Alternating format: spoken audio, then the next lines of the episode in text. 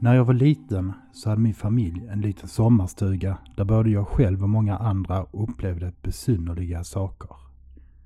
Jag var nog inte mer än fem år då, så det måste ha varit runt 1986. En sak inträffade en kväll då jag och mina två småbröder satt framför TVn. Det hör till historien att vi hade en kanin som sprang lös inne i huset. Min mamma var i köket och lagade kvällsmat då det plötsligt knackade på ytterdörren. Hon gick och öppnade i tron att det var vår pappa som kommit hem. Men det var ingen där, så hon gick ut i köket igen.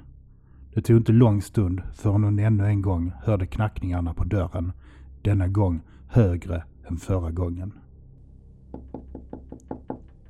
Hon öppnade och kollade, men det var ingen där den gången heller. När min mamma kom tillbaka till köket igen hörde hon knackningarna återkomma. Denna gång så kraftfulla att fönstren och väggarna skakade. Uppskärrad så gick hon och kollade och fann gårdsplanen lika tom som tidigare. Det fanns helt enkelt ingen där. På vägen ut i köket så tittade hon in i tv-rummet där jag och mina syskon satt. Kaninen hade bitit sönder sladden till tvn och en av oss var precis på väg att ta tag i sladden och kolla vad som var fel. Detta var en väldigt gammal TV och sladdarna var inte av den säkraste sorten. Om vi hade hunnit få tag i den sönderbitna sladden så vet man aldrig hur det hade gått.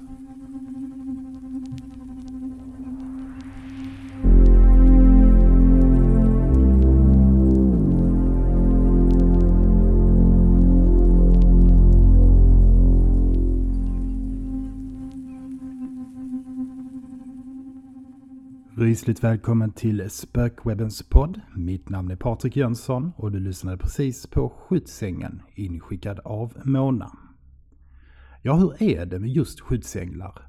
Har vi möjligtvis en osynlig följeslagare som hjälper oss i vissa situationer? Är det de som ger oss så kallad magkänsla? När man nästan utan tvivel känner på sig att något är fel eller ska hända. Det kanske hela tiden kommer små tecken omkring oss Tecken som vi kanske inte alltid ser då vi är alltför upptagna med våra vardagsbestyr och våra liv. Jag minns sedan barnsben ett tyskt citat som fanns i min mammas bil. Fahre nicht schneller als dein Schutzengel fliegen kann. Kör inte snabbare än vad din skyddsängel kan flyga. Det har kanske en viss innebörd som kan tolkas att man inte i onödan ska utsätta sig för större risker. En risk innebär ju alltid en sak något närmare av det som vi vill undvika och är rädda för. Jag minns själv en händelse som jag upplevde för kanske cirka tio år sedan som anknyter till detta med att bli bevakad. Det var när jag skulle lämna min bostad för att åka till jobbet. Efter att ha släckt och skulle låsa ytterdörren fungerade det inte. Nyckeln gick inte att vrida runt. Precis innanför dörren hade jag en extra nyckel vilken jag tog fram för att göra ett försök att låsa med. Men det var samma sak igen. Dörren gick inte att låsa. Jag gick in igen då för att leta upp lite låsolja som kanske skulle få låset att fungera igen. Det var då jag såg det. Rök kom från mitt kök. Och jag skyndade mig ju dit då och såg att en platta var på. På denna platta låg även ett plastlock som höll på att smälta och ta fyr. Och jag som brukar vara noga med att alltid kontrollera så att inget är påslaget när man ska lämna sin bostad. Ja, jag måste ha missat det. Bevisligen så är detta någonting som kan ske trots att man inte är beredd på det och inte tror att man gör fel. Men tyvärr är livet så att man inte alltid får några extra chanser. Eller? När jag skulle testa att låsa igen, ja då fungerade låset utan problem. Varken innan eller efter denna händelse har detta lås krånglat. Så var det någon som varnade mig? Min egen, just det, magkänsla säger mig så. Men detta med skyddsänglar kommer vi att återkomma till igen lite senare i detta avsnitt. Men först ska vi göra en resa till ett land som många svenskar idag brukar semestra i. Det är faktiskt en ö som jag själv har besökt tidigare, nämligen Phi Island i Thailand. Berättelsen går under namnet Bungalowbyn och den är inskickad av Fredrik. Denna mycket skrämmande händelse inträffade 2001 när jag backpackade i Thailand. Nu hade turen kommit till Phi Island och jag hade träffat tre engelska grabbar som jag hängde med. Vi letade efter några billiga bungalows länge innan det kom en liten dam som tydligen skulle ha ett toppenställe. Lite tveksamt följde vi med på en ganska lång vandring ut från stan och upp till en bungalowby mitt i skogen på ett litet berg. Det var otroligt lyxiga bungalows men för en väldigt billig peng. Endast 25 kronor per bungalow och natt. Vi borde väl ha misstänkt något. Men vi var så trötta att vi betalade för tre nätter på en gång. Två av killarna bestämde sig för att ta en öl medan jag och en annan kille inte mådde så bra i magen och stannade för att vila. Vi båda somnade snabbt och när vi vaknade upp var det beckmörkt i rummet och klockan hade passerat midnatt. Det gick inte lång tid förrän vi började att höra konstiga ljud. Något skrapade kraftigt mot väggarna på bungalowen. Det knackade och bultade på dörren och det lät som om någon sprang omkring på taket. I tron att det var de andra killarna som kommit tillbaka gick vi ut och kollade, men det var ingen där. Absolut inte någon alls.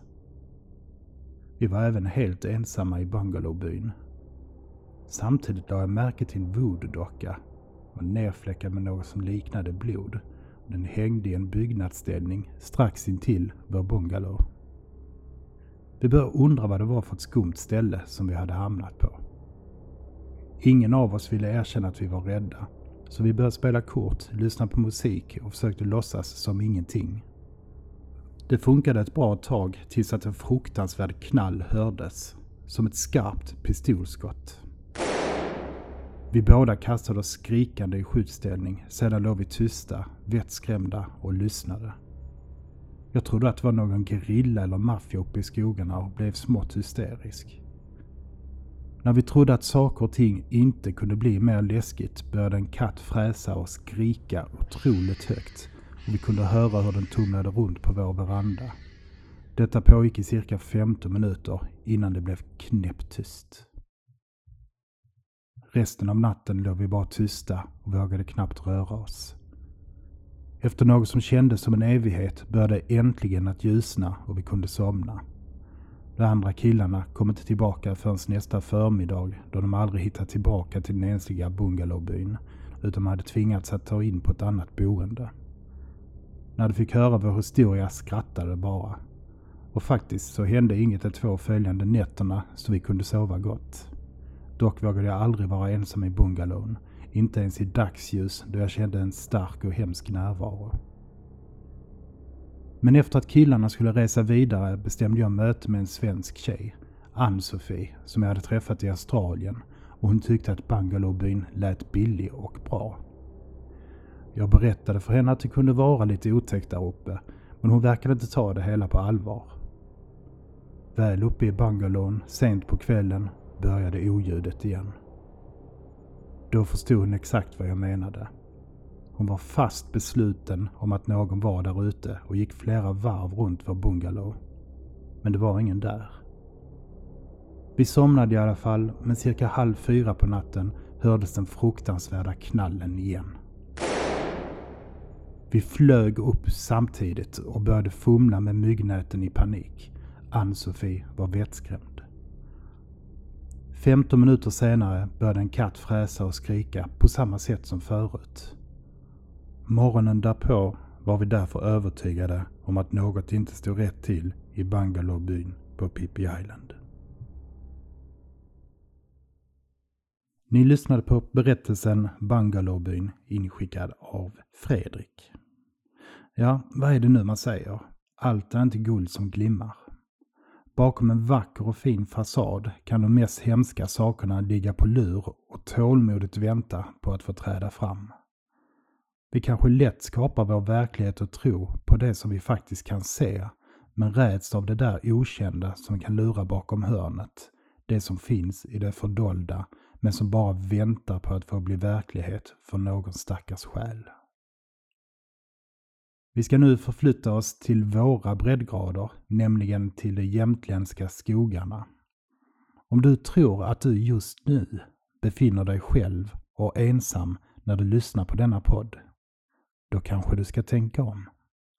Detta vittnar kommande berättelse om. Den heter Den ensliga stugan och är inskickad av Anonym. Jag och min pojkvän hade bestämt oss för att ha en riktig myshelg för oss själva. Sagt och gjort lånade vi mina föräldrars bil och begav oss upp mot hans föräldrars stuga. Vi åkte vid tidig eftermiddag och efter några timmars färd började det snöa kraftigt. Sikten och väglaget gjorde att vi var tvungna att krypa fram på vägen så det var mörkt när vi kom fram till den lilla stugan. För att ni ska förstå exakt hur avlägset stugan ligger tänker jag förklara lite närmare. Jag och min pojkvän bodde för tillfället i Östersund och stugan låg vid en by i västra Jämtland.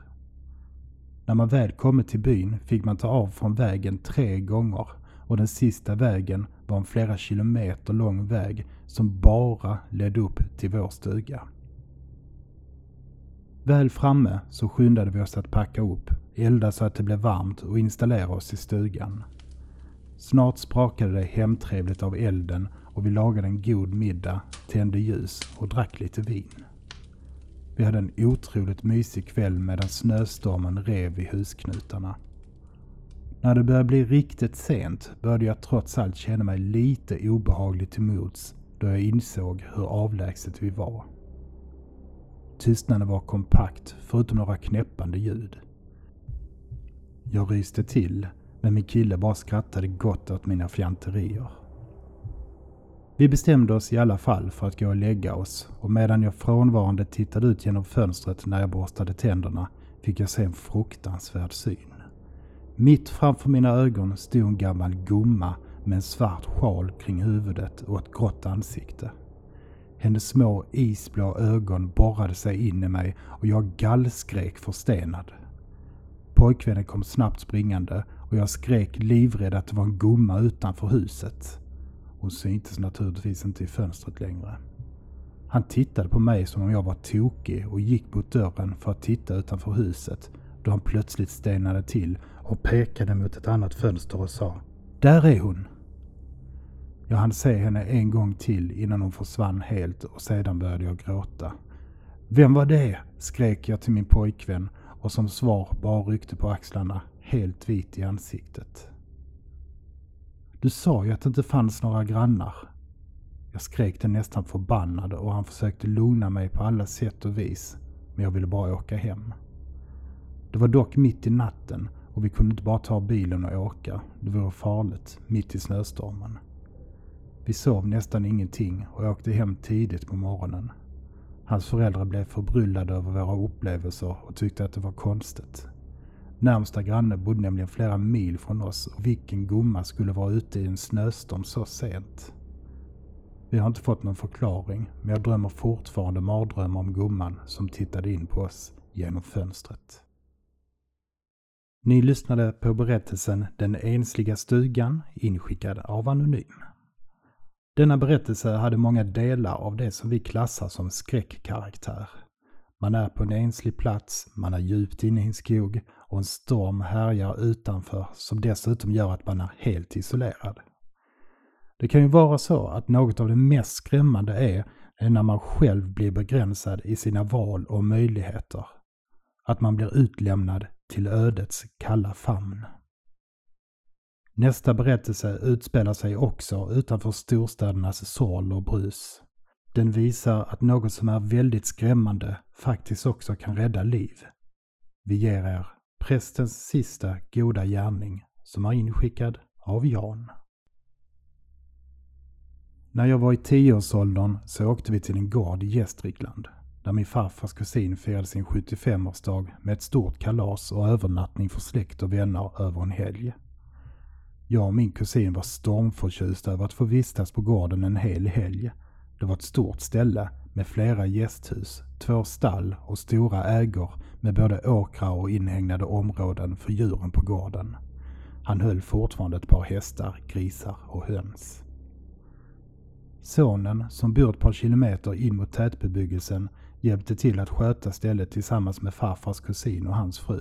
Och de hade även ganska goda relationer till en ridskola i närheten där eleverna hjälpte till och ibland fick rida med farfars kusins favorithäst, en värdefull lipizzanerhäst som han fått i present vid sin pension. De äldre barnen hade underhållit oss med historier om prästen som bott på gården för länge sedan och som hade hängt sig i sitt hem. Efter middagen så bad jag och min kusin om lov att få gå ut i trädgården och leka på villkor att vi höll oss i närheten.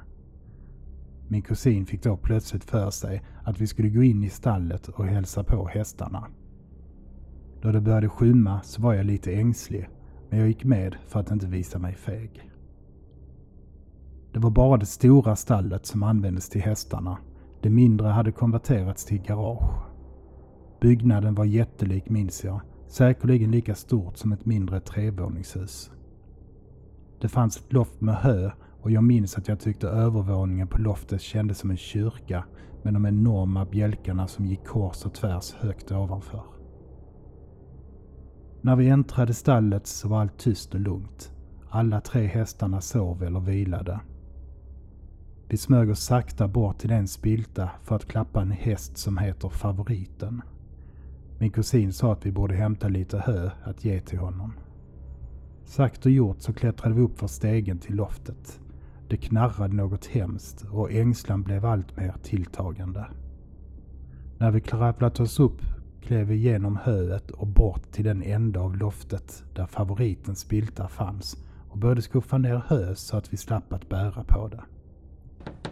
Det knarrade givetvis en hel del i en så stor gammeldags byggnad. Men plötsligt hörde vi hur favoriten nedanför oss började gnägga och frosta och röra på sig i spiltan, dunkandes i väggarna. Jag tror det var strax efteråt som jag fick gåshud på armarna och hörde ett mycket mer intensivt knarrande än tidigare. Det kom rakt ovanför mig och det kändes som att vinden svepte förbi samtidigt som knarrandet tilltog i styrka. När jag tittade upp i taket så hängde en man klädd i en gammal trasig vit nattsärk från en av bjälkarna. Hans hår var vitt och hängde ner i glesa längder.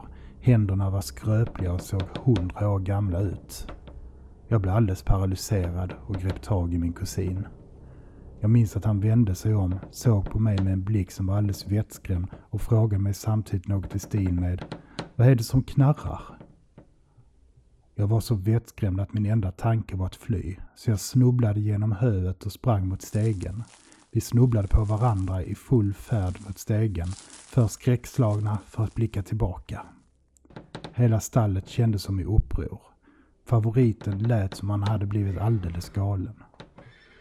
Min kusin var strax efter mig nerför stegen och han var tydligen så vettskrämd att han hoppade av stegen flera meter från marken och stukade foten. Jag minns inte om det var före eller efter hans landning, men vi hörde ett knarrande som tilltog i styrka och slutligen dånade iväg i ett rasande ljud som när ett trähus brakar samman. Hästarna gnäggade och slog mot väggarna i spiltorna och vi störtade ut ur stallet och in i famnen på våra föräldrar och syskon. Det hade gått hål i taket.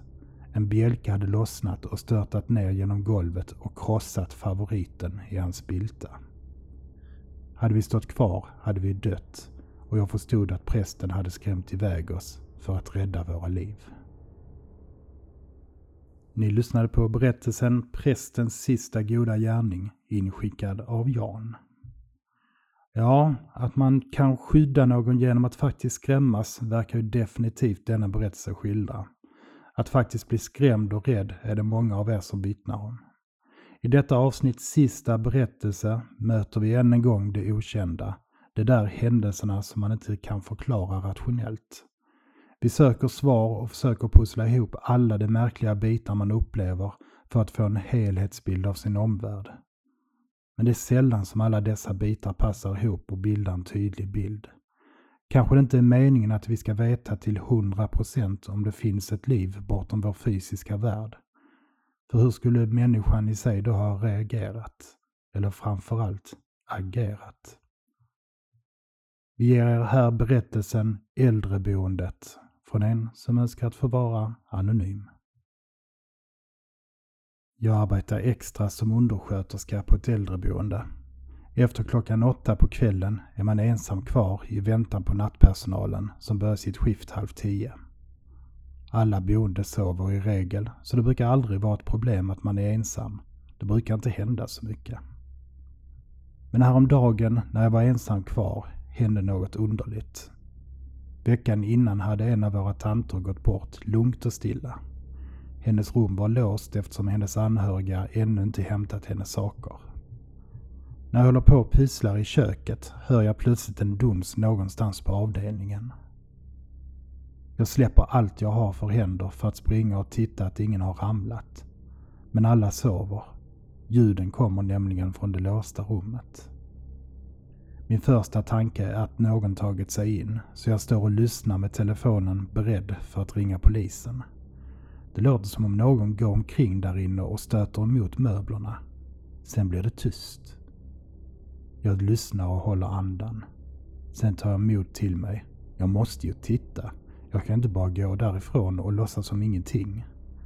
Så jag sätter nyckeln i låset och öppnar dörren. Det finns inga tecken på att någon har varit i rummet. Fönstret är helt och stängt och ingenting är borta. Då ser jag att tantens rullator är inne i badrummet och ljuset där inne är tänt. Jag vet med säkerhet att rullatorn inte stod där tidigare och att lampan inte var tänd. Ingen av oss i personalen hade varit inne i rummet och det var jag som hade låst det på eftermiddagen. Jag hade dessutom den enda nyckeln. Efter den smärre chocken går jag ut från rummet och låser dörren.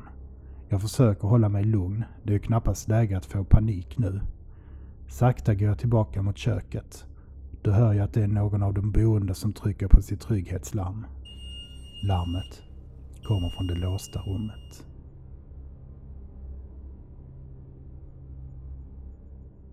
Du har lyssnat på Äldreboendet inskickad av Anonym.